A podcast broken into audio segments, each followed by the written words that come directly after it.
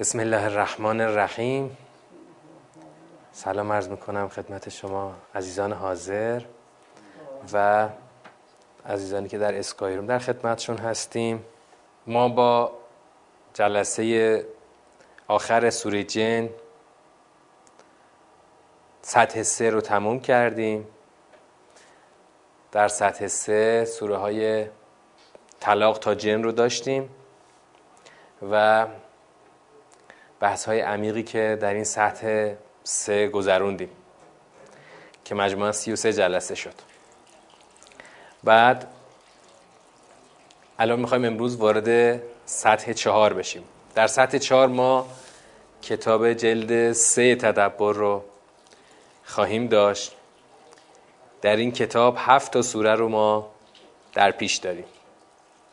هفت تا سوره از مجادله تا تقابل.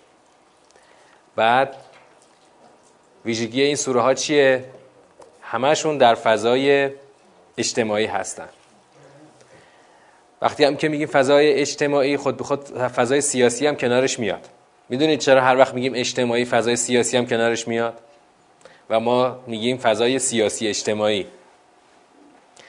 چون که وقتی که جامعه مؤمنین با یک هویت ایمانی شکل گرفته. مهمترین مسئله جامعه چیه؟ حکومته. شما نمی‌تونی یه جامعه ای رو فرض بکنی که با یک هویتی شکل گرفته باشه. این جامعه حکومت نداشته باشه. حالا حکومت که حتما جزی از جامعه هست. اما در نظام قرآن حکومت حتما یک دخل مستقیمی در سرنوشت انسانها داره. شما نمی‌تونی مسائل اجتماعی جامعه ایمانی رو منهای حکومت اصلا نمی‌تونی ترخ بکنی. چون حکومت به عنوان حکومت دینی باید نقش داشته باشه در سامان دادن مسائل اجتماعی. در دنیای امروز لزوما این ربط برقرار نیستا. مسائل اجتماعی می‌تونن هیچ ربطی به حکومت اون جامعه نداشته باشن. مسائل اجتماعی در دنیای منهای دین مسائل صرفا اجتماعی هستن. مثلا روابط آدما با هم دیگه. اما وقتی که این جامعه با یک هویت دینی شکل گرفته حتما مسائل اجتماعیش با مسائل حکومتیش پیوند مستقیم داره و نمی‌تونه اصلا جدا باشه. برای همین هر سوره ای که در قرآن جنبه اجتماعی پیدا می‌کنه جنبه حکومتی هم پیدا می‌کنه. از جمله همین سوره که الان می‌خوایم واردش بشیم و فضای بسیار سنگینی داره از لحاظ نقش حکومت در سامان دادن در سامان دادن یک آسیبی یا در واقع در زدودن یک آسیبی از جامعه. و البته مسائل مسائل سیاسی اجتماعی در نظام قرآن از مسائل فردی و اعتقادی مطلقا جدا نیست. مطلقا جدا نیست. بازم در نوع مسلمانی که ما الان داریم خیلی جا اصلا اینا شاید به هیچ ربطی نداشته باشه. یعنی ما بسیاری آدما رو می‌بینیم که مثلا در ظاهر اهل مسلمانی هست ولی کاری با مسائل اجتماعی و سیاسی و اینا ندارن. کاری ندارن. مشغول زندگی خودشون هستن. کم ندیدید حتما از اینطور آدما. یا ما کاری با سیاست و حکومت نداریم. ما بر خودمون مسلمانیم. ما مسلمانی خودمون رو می‌خوایم پی بگیریم. در قرآن ما اصلا چیزی نداریم اصلا. اصلا نداریم. حالا مخصوصا شاید یه زمانی که هنوز حکومت دینی نداشتیم کسی می‌تونست بگه آقا جان من کاری با سیاست ندارم. اونم در یه وجهی خیلی محدود. چون خدا هیچ وقت شما رها نمی‌کنه که کاری با اینکه کی داره بر شما حکومت می‌کنه نداشته باشید اما الان که دیگه نیم قرن ما حکومت دینی داریم. داره به نیم قرن نزدیک میشه دیگه الان. 44 سال انقلابی. 6 سال دیگه میشه نیم قرن. الان که ما نزدیک نیم قرن حکومت دینی داریم مگه می‌تونی شما کاری به سیاست نداشته باشی؟ سیاست با تعریف قرآن البته ها. سیاست با تعریف قرآن.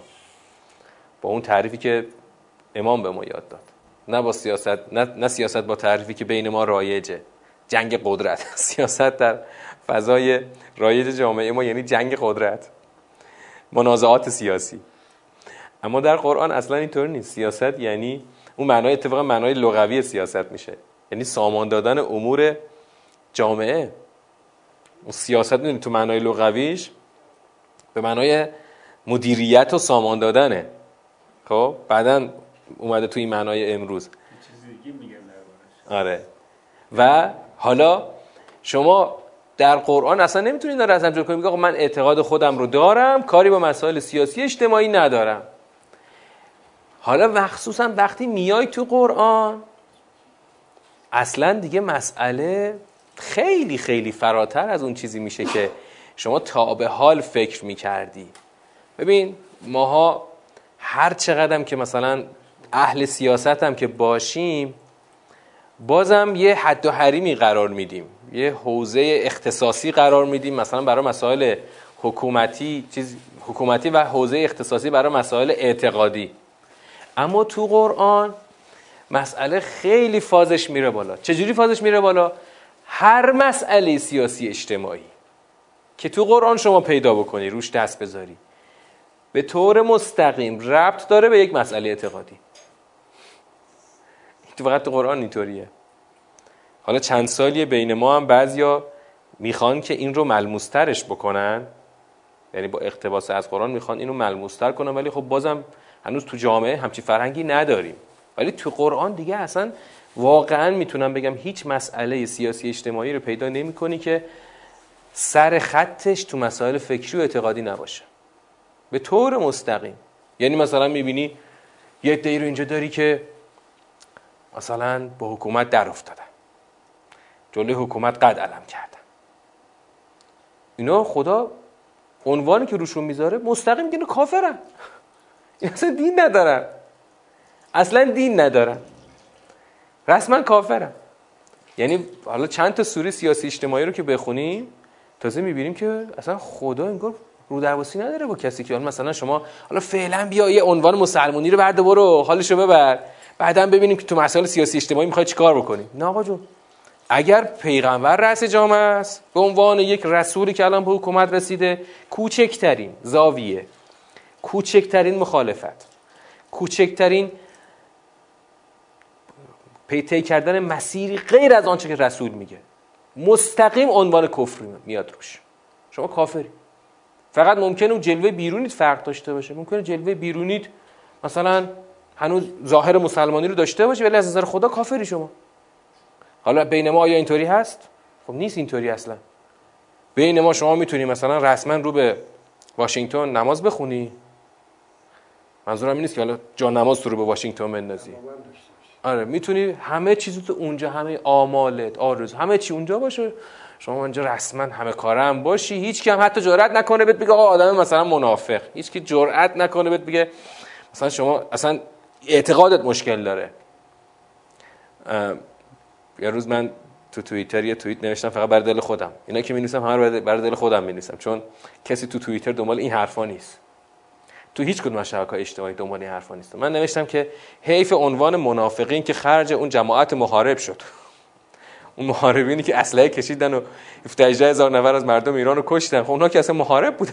اونا که اصلا ما که باشون دیگه منافق وقتی کسی تو درون تو باشه بعد می‌خواد هنوز جلوه مسلمانی رو حفظ بکنه. اونا که اصلا رفتن شمشیر کشیدن و رفتن پیش صدام با ما جنگیدن. اونا که اصلا منافق نبودن. حیف این عنوان که حروم شد سر اینا دیگه ما نتونستیم عنوان رو نگه داریم یه جای دیگه ازش استفاده کنیم. وگرنه این هم منافق دور برای خودمون داریم. حالا اینا تو قرآن خیلی خودشون نشون میده. و تا زمانی که ما سراغ ادبیات قرآن نریم همینی که الان داریم. وضع همینه تغییر نمی‌کنه. یعنی همه چی در یک فضای مهالود هیچی با هیچی مرز نداره. هیچی با هیچی مرز نداره. نه توحید با شرک نه ایمان با کفر. هیچی با هیچی مرز نداره. همه تو هم همه تو یک فضای کاملا. ببین تو فضای مهالود شما یه نوری می‌بینی یعنی فضا مثلا روشن ولی هر چی نگاه کنی به آسمون خورشید رو پیدا نمی‌کنی. وقتی ابرا میره کنار مه میره کنار خورشید مشخصه. قشنگ نور خورشید پرتو خورشید زاویه خورشید همه چیش مشخصه. اینجا سایه است اونجا تاریکه. شما یه چیزی بگیری جلوی خورشید زیر سایه میشه. ولی تو فضای مهالود شما یه بگیر جلوی نور مثلا هیچ چیزی سایه اتفاق نمیفته چون همه چی در فضای مبهمه. الان جامعه ما همینه. همه چی مبهمه. چرا؟ چون خطی نداریم مرزی نداریم تعریفی نداریم حد و حدودی نداریم. اما مثلا می‌خوای بگی شما مسلمونی بر اساسی؟ بر چه شاخصی؟ می‌خوای بگی اون ایمان نداره بر اساسی؟ بر چه شاخصی؟ نه اساسی نه شاخصی. پس نه تو نه تو می‌تونی مسلمانی خودتو ثابت کنی نه می‌تونی کفر طرفو ثابت کنی. برای اینکه شاخصی وجود نداره. بر اساسی؟ دور چه خط و معیاری؟ خطکش کدوم خطکشو بزنیم رو آدما مثلا متر بگیریم ببینیم که این مثلا منافق یا مؤمنه. وجود نداره همچین شاخصی. از این بابه که باید بیام سراغ قرآن. آقا شما سراغ قرآن بیاد تازه می‌فهمی که خب شاخص وجود داره. و این شاخص این شاخص در نظام سوره های قرآنه. نه در جملات قرآن. چون جملات قرآن وقتی از نظام خارج میشه باز هم میشه هر برداشتی ازش داشته باشی. خیلی راحت. یعنی تو می‌تونی این جملات قرآن رو بدی کافرترین آدما بخونن حتی ذره احساس گزش هم نکنن. درد قیچی حتی احساس خارش و گزش هم نکنن. که مثلا ای اینجاش داره ما رو میخارونه ها. مثلا ممکنه به ما داره میگه. حتی این احساس هم نمی‌کنن. چه برسه این که خدا بگه آقا جون تکلیفتون یه سر است پاشید جمع کنید برید پی کارتون. یعنی اون حد که اصلا همین حد پایینش. که خب به ما داره میگه انگارا. اما وقتی میره تو ساختار تازه می‌فهمی که چرا این می‌تونه خط کش باشه. یکی به من دیشب می‌گفت که چرا هی شما میگید که اگر قرآن نداشته باشیم به سمت اسلام رحمانی میریم؟ گفتم خب برای اینکه ارتباط روشنی هست. شما هر چقدر چارچوب ها رو داشته باشی چارچوب ها اون وقت چی میشه؟ چی چی تعیین میشه؟ هر چقدر چارچوب داشته باشی بالاخره جنبه های دقیق تری از حدود الهی روشن میشه. تو این سوره با حدود کار داریم الان. همین سوره مجادله با حدود کار داریم. وقتی هیچ چارچوبی نداشته باشی حدود روشن نمیشه. خب وقتی حدود بیشتر داشته باشی چی میشه اون وقت؟ وقت می‌فهمی که خدا اینجا مثلا همینطوری زیر سیبیلی رد نمی‌کنه ها. شما همینطوری حال ببر تو بهش. نه. وقتی چارچوب های بیشتری داشته باشی خط و مرزها بیشتر معلوم میشه معلوم میشه که آقا من یه ذره پام این ورتر بذارم چی؟ میرم تو جهنم. وقتی اینا رو نداشته باشی خواه نخواه چی جاشو می‌گیره؟ تصورات شما جاشو می‌گیره. تصورات ما هم خود به خود میل داره. به سمت چی؟ به سمت اسلام سهل و همون رحمانی و آقا همه چی حل با رحمانیت خدا خدا ارحم الراحمینه و همین. یعنی هر چقدر چارچوبا کمتر باشه خواه نخواه ذهن ما میره به سمت اینکه آقا رحمانیت خدا رو جایگزین کنیم. آقا جایگزین همه چی؟ جایگزین همه خواسته های خدا تعهدات خدا چارچوب های سخت خدا همه اینا رو جایگزین کن با رحمانیت خدا. آقا خدا رحمانه. همه رو حل می‌کنه. همه اینا با هم حل میشه و خود به خود شما چه بخواهی و چه نخواهی؟ چه خبر داشته باشی و چه خبر نداشته باشی؟ خود به خود میغلطی به وادی اسلام رحمانی. خودت هم خبر نداری. اسمت هم اسلام رحمانی هنو نشده. اما توش قلتیدی. همین که باورمند میشی کم کم به این که بابا خدا که سخت نمی‌گیره. خدا مثلا می‌خواد من بندازه جهنم که چی بشه؟ همین اسلام رحمانی همین جا شکل می‌گیره. برای همین من معتقدم واقعا هر کسی که درک درستی از نظام قرآن نداره خود به خود جنبه از اسلام رحمانی رو در خودش داره. داره. دیگه من همینجا کات بزنم چون یه خط برم جلوتر حرفای سنگین باید بزنم. اون وقت خیلی شاید خوششون نیاد یا بگن که اینا چی داری میگی. حرفای سنگینم تو متن باید گفت. الان ما فعلا داریم تو مقدمه بذار حرفای سنگینمون تو متن قضیه بگیم. و این مقدمه رو فقط برای این گفتیم که بالاخره تو این سور تو این ترم ما کلا سوره هامون سیاسی اجتماعیه. می‌خوام بگم تو این ترم باید کمربنده رو محکم ببندی. محکم باید ببندی. یه وقت دیدی یه ذره محکم خودتو نبستی. یه چاله افتادیم و خلاصه اصلا پرت شدی رفتی بیرون. وقتی محکم ببندی آقا بالاخره تو چاله هم افتادیم. خودمون رو می‌تونیم وفق بدیم بالاخره درست کنیم. خودمون پرت نشیم بیرون. اما وقتی که مثلا هواپیما می‌خواد بلند شه از زمین میگن آقا فعلا خودتو محکم بگیر. من اینو تو هواپیمای نظامی تجربه کردم. اینو به عنوان خاطره بگم. تو هواپیمای نظامی به تعداد مسافرها کمربند نیست. چون که هواپیمای نظامی منظور همین هواپیمای 330 چتربازی که ردیفی میشینن. سالونیه. همه به اصطلاح همینطور به پشت دیواره هواپیما میشینن. پشت به دیواره میشینن. اینا به تعداد نفرات کمربند نداره اینا. همینطور بعد خودت یه جای بند کنی. بعد ما داشتیم می‌رفتیم یک نقطه دوری از کشور تو جنوب. بعد خلاصه هواپیما شلوغ بود و جا کم بود. ما رفتیم روی اون قسمت تهش مثل بوفه. حتی دیگه بوفه حتی صندلی هم نداشت کف زمین با کف هواپیما باید میشستی بعد این خدمه پرواز گفتن آقا فعلا خودتو به یه جایی بند کن هواپیما از این بلند شه. بعدا هر خواستی بشی خلاصه ما خودمون فقط به این مثلا بندی که روی چمدونا بسته بودن چون چمدونا اونجا تو همون قسمت مسافرها با همه. خودمون بند کردیم فقط زمین بلند شه. بعد موقع فرودم هم اینطور موقع فرودم گفتن فعلا محکم یه بشینید. من که خودم نشستم رو این چوبی که می‌ذارن زیر چرخ هواپیما. رو اون چوبه نشستم تا مقصد. ولی خاطره ای بود خیلی جالب بود. اینو از اینجا گفتم که آقا الان کمربند نداشته باشی یه وقت مثلا توی چاله میفتی پرت میشی پایین. بعد که پرت بشی هیچی دیگه. وقتی آسمون معلق شدی و داره سقوط می‌کنی. این سوره برای همین خیلی این سوره ها این هفتا سوره خلاصه باید کمربندمون رو محکم ببندیم که یه وقت پرت نشیم پایین. و شاید هم یه مقداری باعث بشه که احساس بکنیم که ما تو این ترم شاید احساس بکنیم که خدایا ما فازمون این نیست. مثلا ما همین کف زمین هستیم کاری با مسائل سیاسی اجتماعی نداریم. ولی می‌خوام یه چیزی بگم. شما از اون ببین وقتی وارد فضای قرآن بشی منظورم نظام قرآن که بشی دیگه خدا ولت نمی‌کنه. تو نمی‌تونی بگی خدایا من همین همینجا تا همین دم در اومدم یه چای می‌خورم میرم. نه اینجا اومدی تو باید بشینی دیگه. یعنی اومدی تو خدا ولت نمی‌کنه که آقا ما یه چایمون رو خوردیم می‌خوایم بریم عکسمون رو گرفتیم که بریم دیگه. نه اینجا اومدی بعد تا تهش بیای. چرا؟ چون هنوز هر واقع کامل نشده. مسلمانی در این مسیر کامل میشه. برای همین سعی کنیم که تو این ترم چی رو بالا ببریم؟ ظرفیت خودمون بالا ببریم. ظرفیتمون بالا ببریم تا بتونیم که همراهی بکنیم. وگرنه جا میمونیم. وگرنه جا می‌زنیم. میگیم خدا دیگه ما از اینجا الان تو این سوره با هم چی آدمایی می‌بینیم ما.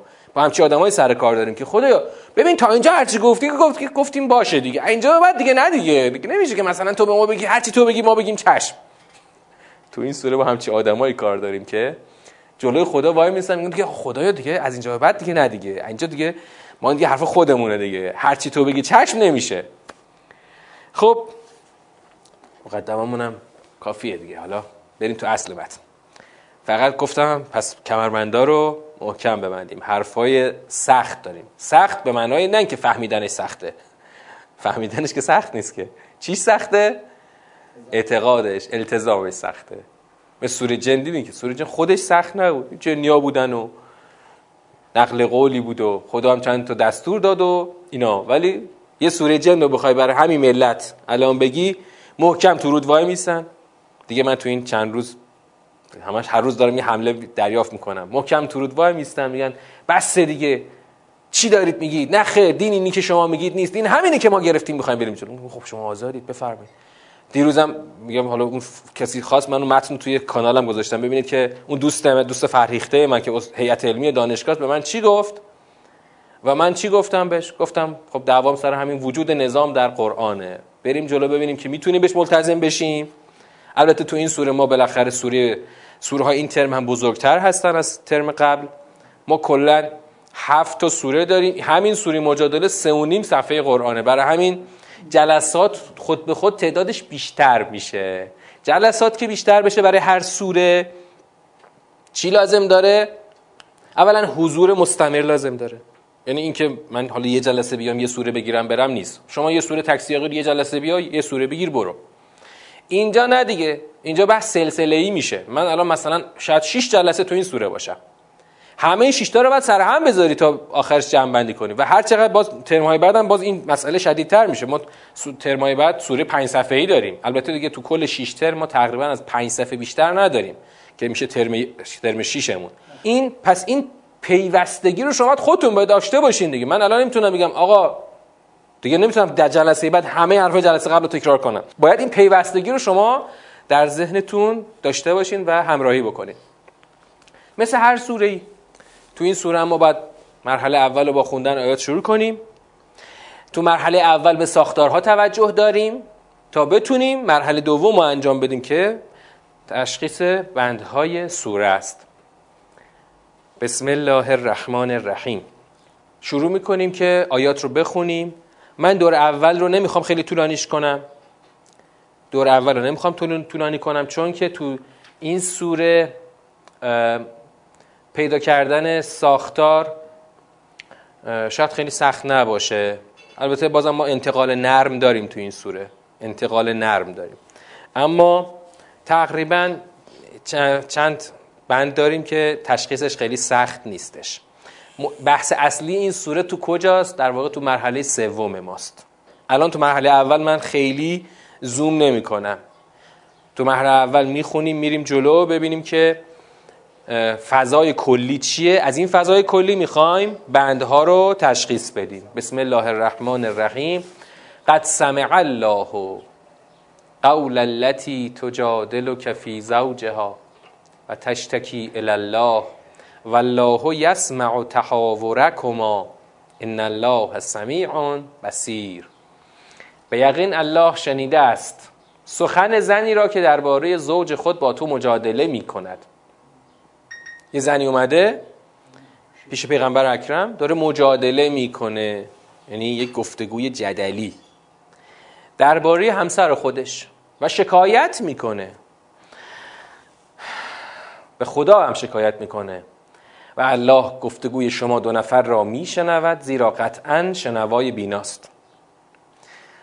خیلی شروع این سوره عجیبه این مقداری که خب مثلا خدا داره خبر میده از اینکه مجادله یک زنی درباره شوهرش رو با پیغمبر شنیده. این دقت بکنید روی این البته بعدا تشریحش می‌کنم. فقط دقت بکنید که چرا خدا اینطوری شروع کرد این سوره رو. مثلا کلی موضوعات الان سوره گفتیم سیاسی اجتماعی دیگه. خب مثلا حالا مجادله یه زن با پیغمبر و شکایت از شوهرش پیش پیغمبر این کجا سیاسی اجتماعیه؟ این سوال رو اول تو ذهنتون داشته باشید تا ببینیم که چجوری یه دفعه می‌رسیم به یه مسئله سنگین سیاسی اجتماعی. خب پس تو آیه اول ما هنوز چیز خاصی رو نداریم. فقط یه شکایتی پیش پیغمبر اکرم از یه شوهری و خلاصه انگار یه اعتراضی داره. موضوع چه قراره؟ آیه بعد موضوع رو برای ما بازتر می‌کنه. الذین یظاهرون منکم من نسائهم ما هن امهاتهم. کسانی که از شما با زهار از زنان خیش جدایی می‌کنند آنها مادرانشان نیستند. کلمه زهار رو شاید اصلا نشنیده باشید. مگر اون کسی که حالا مثلا فقهی خونده باشه و یا همین سوره رو خوب با ترجمهش خونده باشه و زهار یه رسم عربی بوده. یه رسم عربی که مثلا مردا می‌تونستن بر اساس این رسم در یک آن از همسر خودشون جدا بشن و دیگه هم بهش بر نگردن. یعنی یک جدایی ناگهانی و غیر قابل بازگشت. خیلی رسم سنگینی بوده.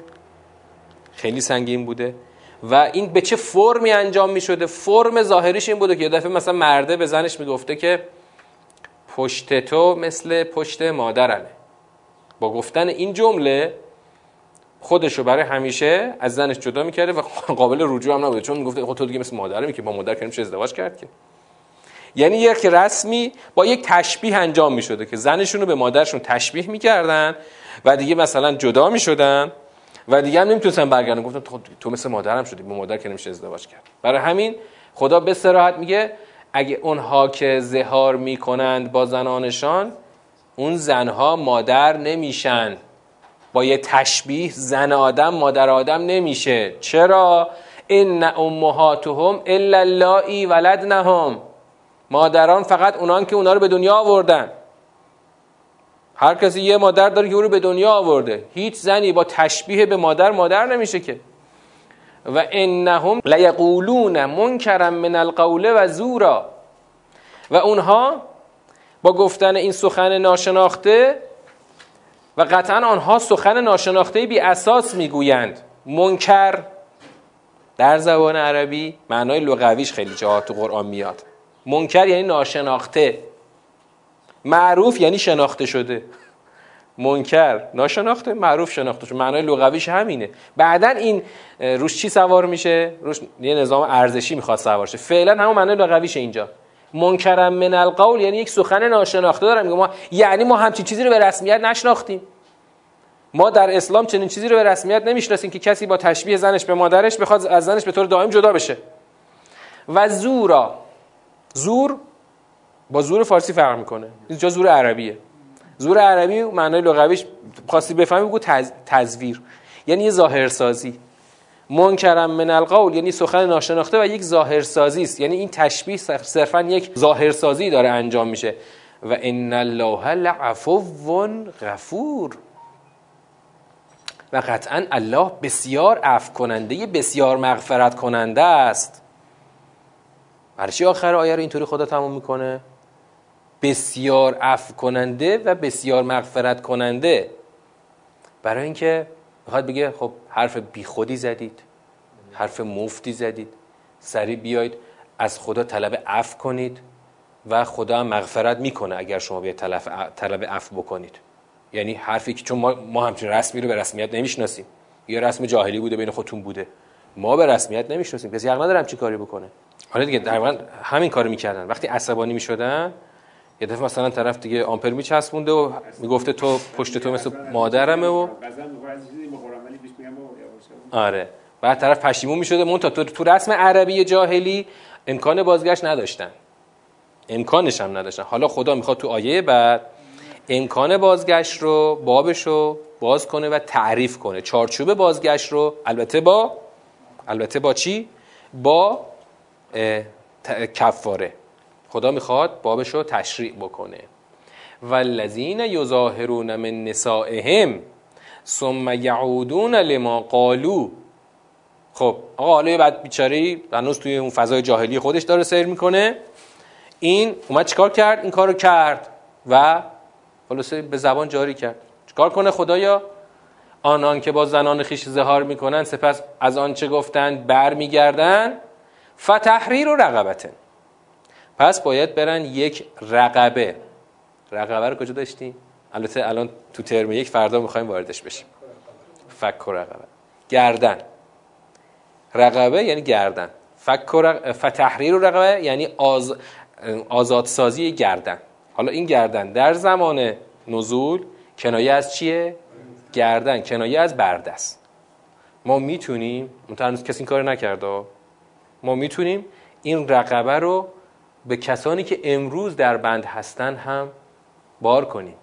کسی که یه جایی خلاصه به خاطر یک مسئله مثلا حالا اشتباه اتفاق یا هر چی شده مسئله اتفاق افتاده هنوز و گردنش در بنده. میگه برو آزادش کن. البته میگم هنوز تو فقه کسی وارد این فضا نشده. به خاطر چی نشدن؟ و امروز کلا در فقه ما باب آزادی برده کلا کمپلت درش رو بستن گذاشتن کنار. چرا؟ میگن مصداق نداره دیگه. امروز برده و کنیز خلاصه نداریم. پس کلا این باب فقهی رو ببند بذار کنار. حالا تو قرآن کلی از احکام رو این باره. منتها اگر تو معنا رو کلمات رو در اون معنای خودش به کار ببری مونتا اینجا دقیقا اتفاقا معنا هم حاصله. برده کسیه که اختیار خودش رو نداره. یک کسی به او باید دستور بده که این کارو بکن اون کارو نکن. خب امروز دقیقا اون کسانی که مثلا گردنشون در بنده اختیار خودشون رو ندارن. یعنی آزاد نیستن. در حسارها هستن. خب برو اون حسار درش بیار. تحریر و رقبه یعنی چی؟ برو آزادش کن. خب الان تو برو یکی رو آزادش کن. ببینید اصلا برده از کجا طرف چطور برده می شده در فرهنگ قدیم چطور طرف برده می شده بردگان اسرای جنگی بوده. اسرای جنگی. قدیم یعنی حتی قبل از اسلام. اینطور نبود که مثلا زندان به فرم امروزی که نبوده. خب مثلا دو گروه با هم می جنگیدن اسرای اونا تو دست اینا چیکار چیکارشون می‌کردن؟ اینا رو نمی بردن حبس کنن پشت دیوارها. اینا رو ازشون کار میکشیدن. مثلا آره کنیزا همینطور. بعدا اسلام اومد اینو چیکار کرد؟ قاعده مندش کرد. گو حق ندارید بهش ظلم کنید. حق ندارید. مثلا بعد ازدواجش بعد تابع قانون باشه. کارش بعد تابع قانون باشه. بعد را به راه جا به جا سر هر خطایی هم که کردی که آزاد کن بره. خب؟ یعنی اولا که اون نیرو ازش استفاده می‌شد. مثلا پیغمبر اکرم گفت دیگه گفت که آقا هر کی بیا 10 تا مسلمان باسواد کنه. من آزادش می‌کنم. آقا این خیلی جالبه. آقا شما اینو مثلا من اون زمان که سرباز بودم پشت دیوارا می‌دیدم اینا دقیقا ما این ور سیم خاردار بودیم اون ور سیم خاردار این عراقی بیچاره. اون زمان یعنی تا اون زمان که من خدمت رفتم هنوز بودن بیچاره ها. تهمونده هاشون ما نگه داشته بودیم. این بیچاره پیر پاتال شده بودن پشت این حسارا همینطور یک زندگی همه زندانی بودن دیگه. طرف به جرم اینکه اسیر شده بود تا آخر عمر زندانی بود. نیروش هرز رفت و هرز می‌رفت و هیچ استفاده ازش نمی‌شد. کلی هم باید باید خرج غذا اینا می‌کردی فقط به اینا غذای مفتی باید می‌دادی چون کاری که ازشون نمیکشیدی. یعنی اینا هیچ آورده نداشتن. اما تو اگه اینو بیاری در درون کشورت اینا ازش کار بکشی. بعدم بگی که آقا مثلا تو یه کاری انجام بده برای من من اصلا آزادت می‌کنم بری. یا اصلا من خطایی انجام دادم مثلا اینجا طرف رفته زهار کرده. من اصلا خدا به من میگه باید بری که رو آزاد کنی خب این چقدر یعنی متعالی ترین قاعده منترین و ضد ظلم ترین قانون اسارت و قانونی که راجع به اسرا هست قانون اسلامه. الان ما خب خودمونم که مثلا حکومت تشکیل داریم هرچی از این عراقی ها زمان جنگ اسیر گرفتیم همه رو هی پشت سرم چی میساختیم؟ اردوگاه میساختیم. چون تو هر عملیاتی اینا هزار هزار اسیر میشه فقط تو خرمشهر 19 هزار تاشون اسیر شدن دیگه. فقط ما بعد هی اردوگاه میساختیم دوربر تهران پر از اردوگاه بود.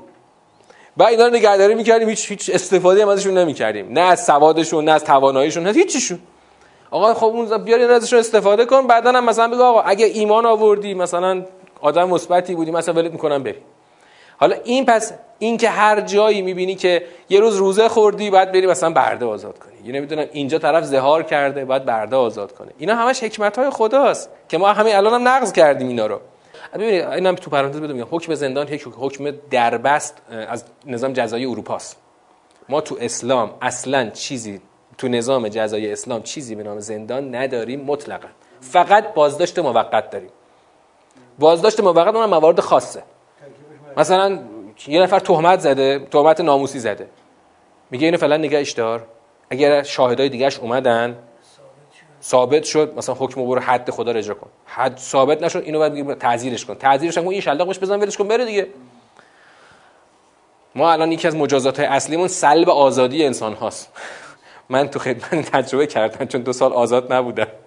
این سلب آزادی برای من خیلی زجرآور بود.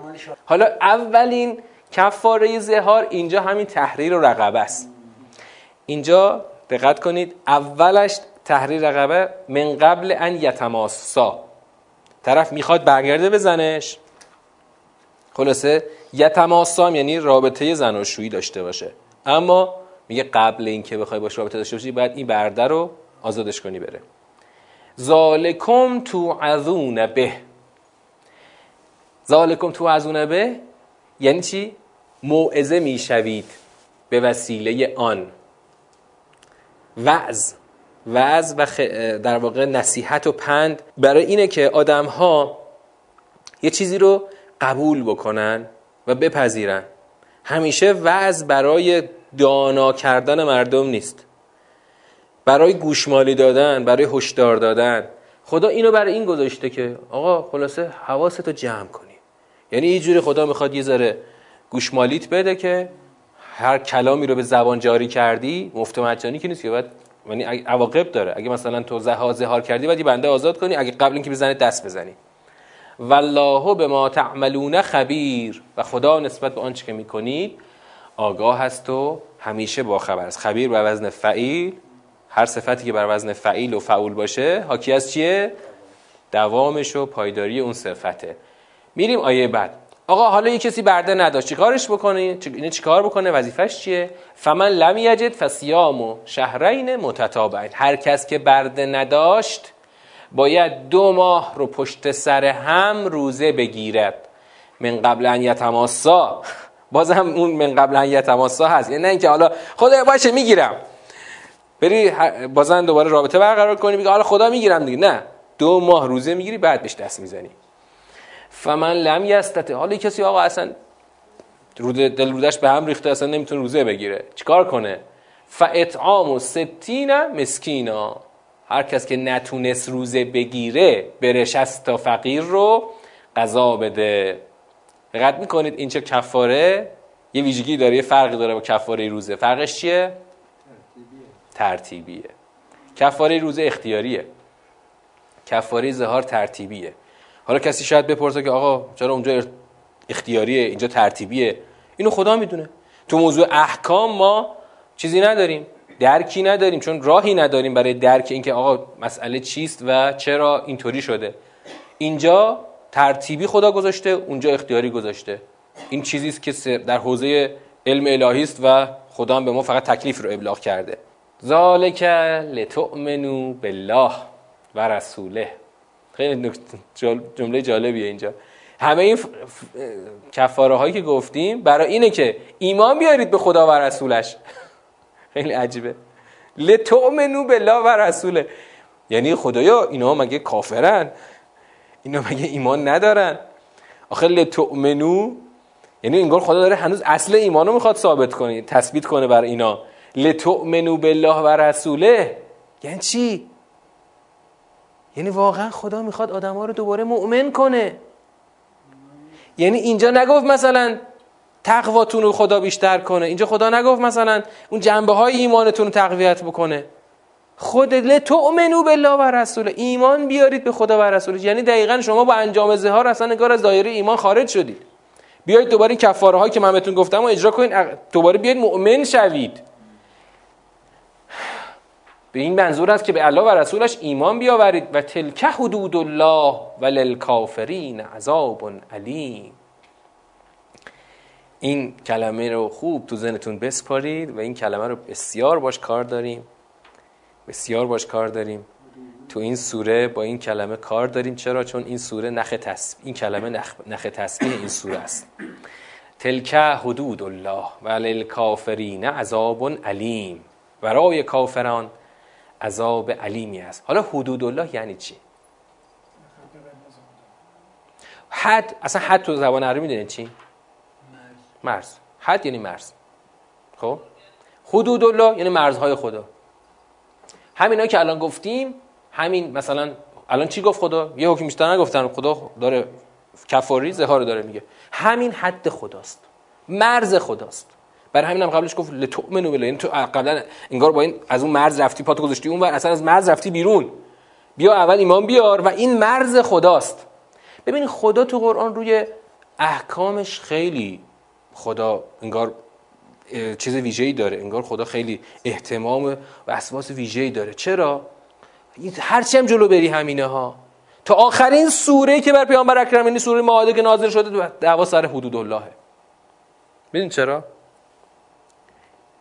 ما اونی که می‌فهمیم خدا خودش این رو به سراحت نمیگه. یعنی اونی که ما می‌فهمیم انگار انگار قوام دین مخصوصا در حوزه بیرونی یعنی در حوزه اجتماعی با همین حدود الله. حدود الله برای خدا خیلی اهمیت داره. اما جالبه که با اینکه حدود الله یعنی همون احکام اجتماعی یا فردی برای خدا این همه اهمیت داره ولی خدا در هیچ جای قرآن حدود الله رو فله نگفته. هر جای یه حدی رو خدا مطرح می‌کنه یک حکمی رو بیان می‌کنه دقیقا در چارچوب در راستای هدفه. یعنی دقیقا با اون حد و اون حکم داره یک هدفی رو تعقیب می‌کنه. و قبل اینکه اون یعنی قبل اینکه اون حکم ابلاغ بشه خدا چیشو ساخته؟ زیر ساختشو ساخته. یه روز اگه عمری باشه سوره نور اینو به وضوح می‌بینیم. تو سوره نورم با حدود الله باز سر کار داریم اونجا. ولی می‌بینی که خدا حدود الله رو چجوری از این حدود الله استفاده می‌کنه برای اینکه چی رو در جامعه نهادینه بکنه؟ اونجا مثلا موضوع افاف و حجابه. افاف.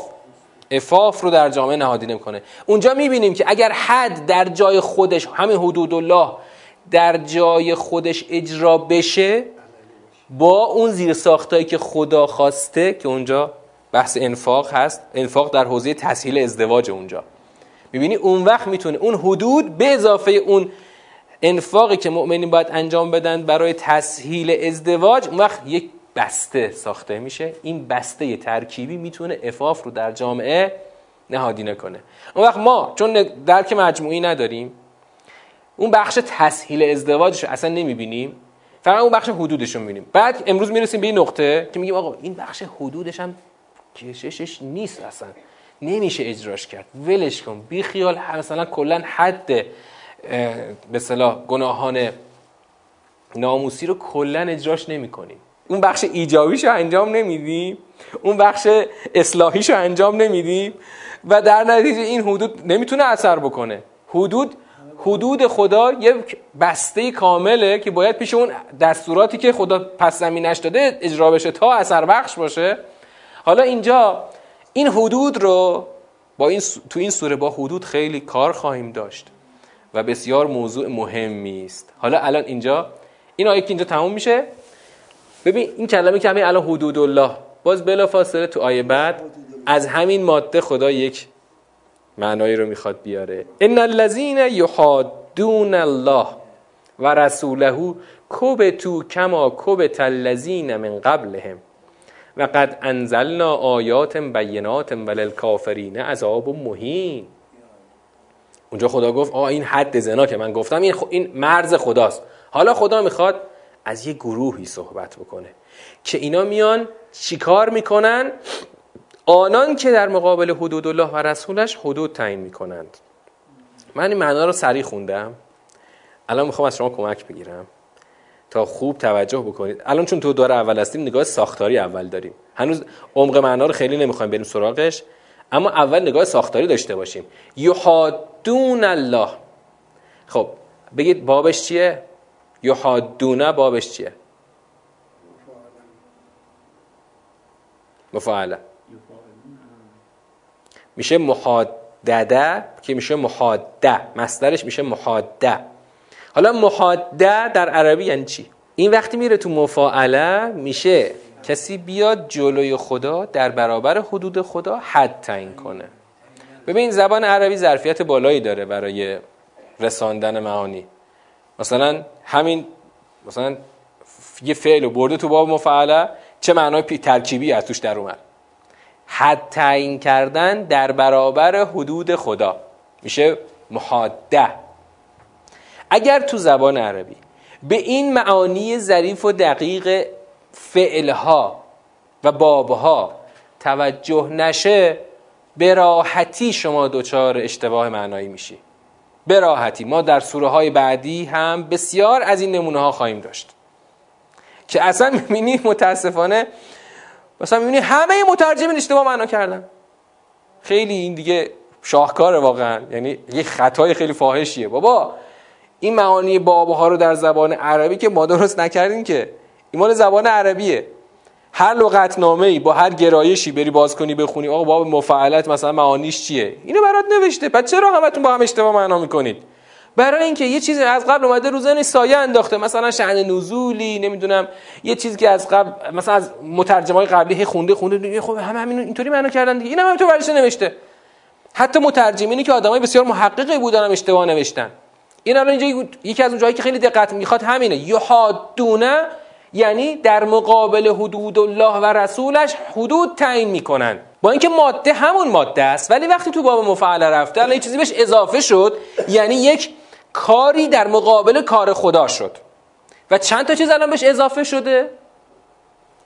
یعنی اولا خب اون حد قبلی خدا که سرجاش هست یه جبهه جدید در برابر جبهه خدا و دقیقا برای برای مقابله برای در واقع شاخشونه کشیدن و قد علم کردن و جبهه تقابلی تشکیل دادن.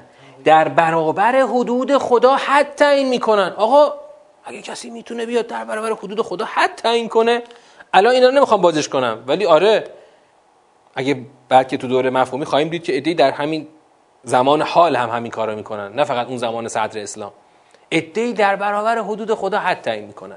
حالا من در دور مفهومی این که باز بکنم می‌بینی که چجوری در زمان ما هم یه دارن این کارو می‌کنن. حالا مهم اینه حکمیه که خدا روشون می‌خواد بار کنه. کوب تو. کوب تو. یعنی خار شدند. مجهولی هم اومده. خار شدن کما کوب تل لذین من قبله انگار یه دم قبلا این کارو کردن که خدا می‌خواد این اینا که الان دارن حد تعیین می‌کنن رو بذاره پیش اون قبلیا مثل اون قبلیا اینا که اونا هم خار شده بودن اینا خار شدن. و قد انزلنا آیات بینات وللکافرین عذاب مهین. و ما آیات روشن را نازل کردیم و برای کافران عذابی پست کننده هست. مهین نوع فعلش نوع کلمش چیه؟ فعل نیست اسمه. اسم چیه؟ اسم فاعله. عین همین یه کلمه دیگه هم داریم مهین. مهین عربی. با مهین فارسی فرق کنه مهین عربی چی بود؟ معناش یادتونه تو سورا داشتیم. مهین پست. علم نخلقکم من ماء مهین. آیا شما را از آب پست نیافریدیم؟ حالا اینجا خدا میگه للکافرین عذاب و مهین. عذاب خار کننده برای کافران نیست که ببین عنوان کافر رو دقت کن. الان اینجا کسانی که در برابر حدود خدا حد تعیین کردن قشنگ عنوان مهر کفر خدا پوش کوبی تو پیشونیشون. و برای این کافران خدا عذاب خار کننده رو در نظر گرفته.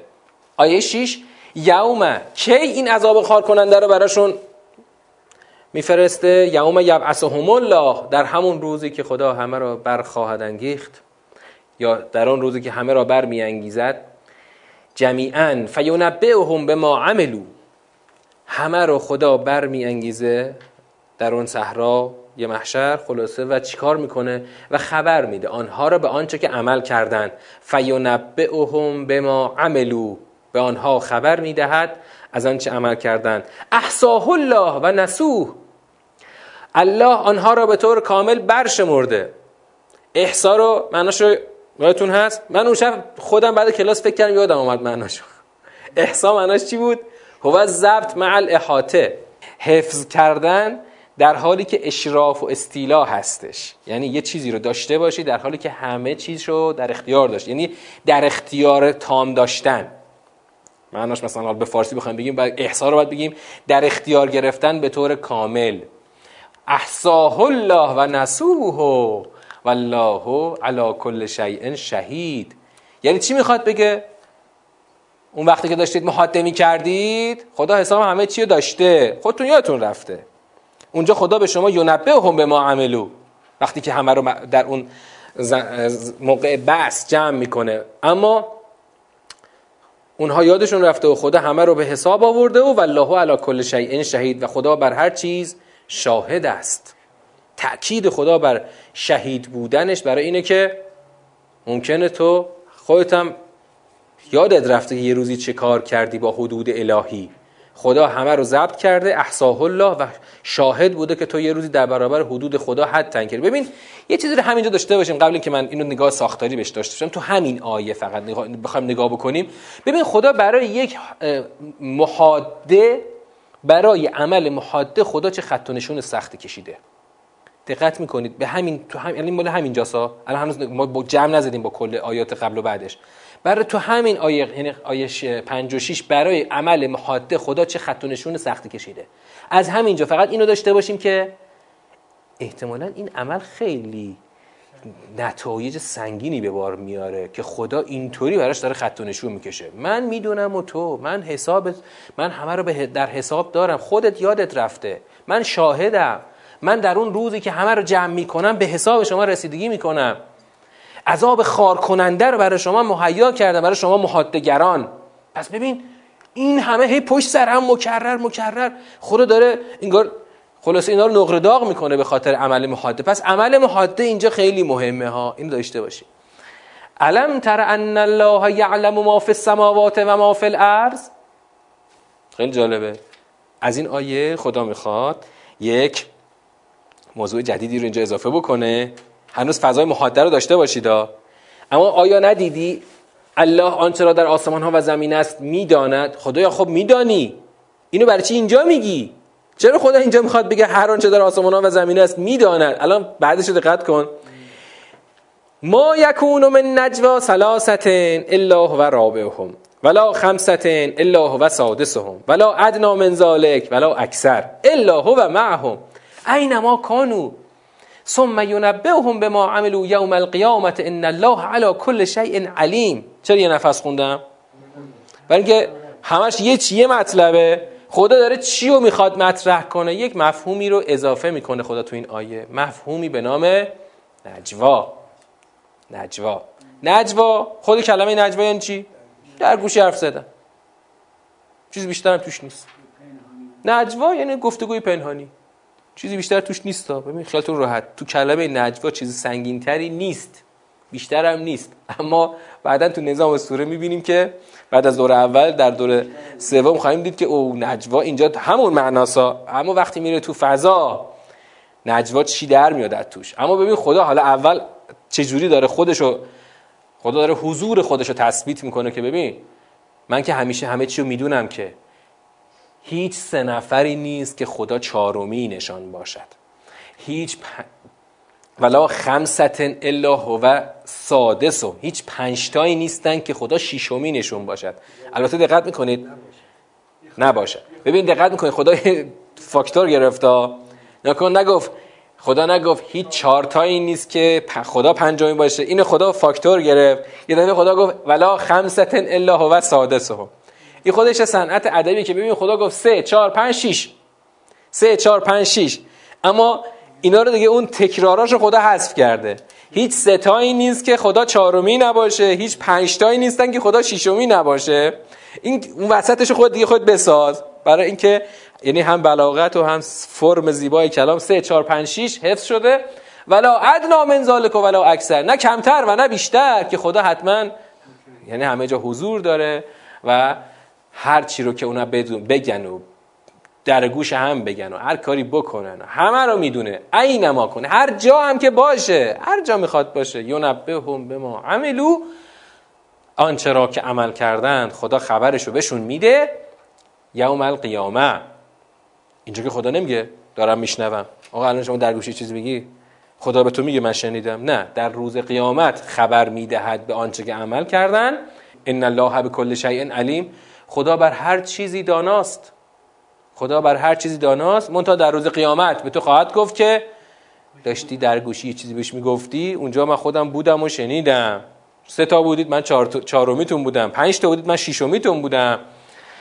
و این آیه در واقع تو این آیه صرفا تس... یعنی تثبیت حضور خدا در هر جمعی. سه تا باشن کمتر باشن بیشتر باشن.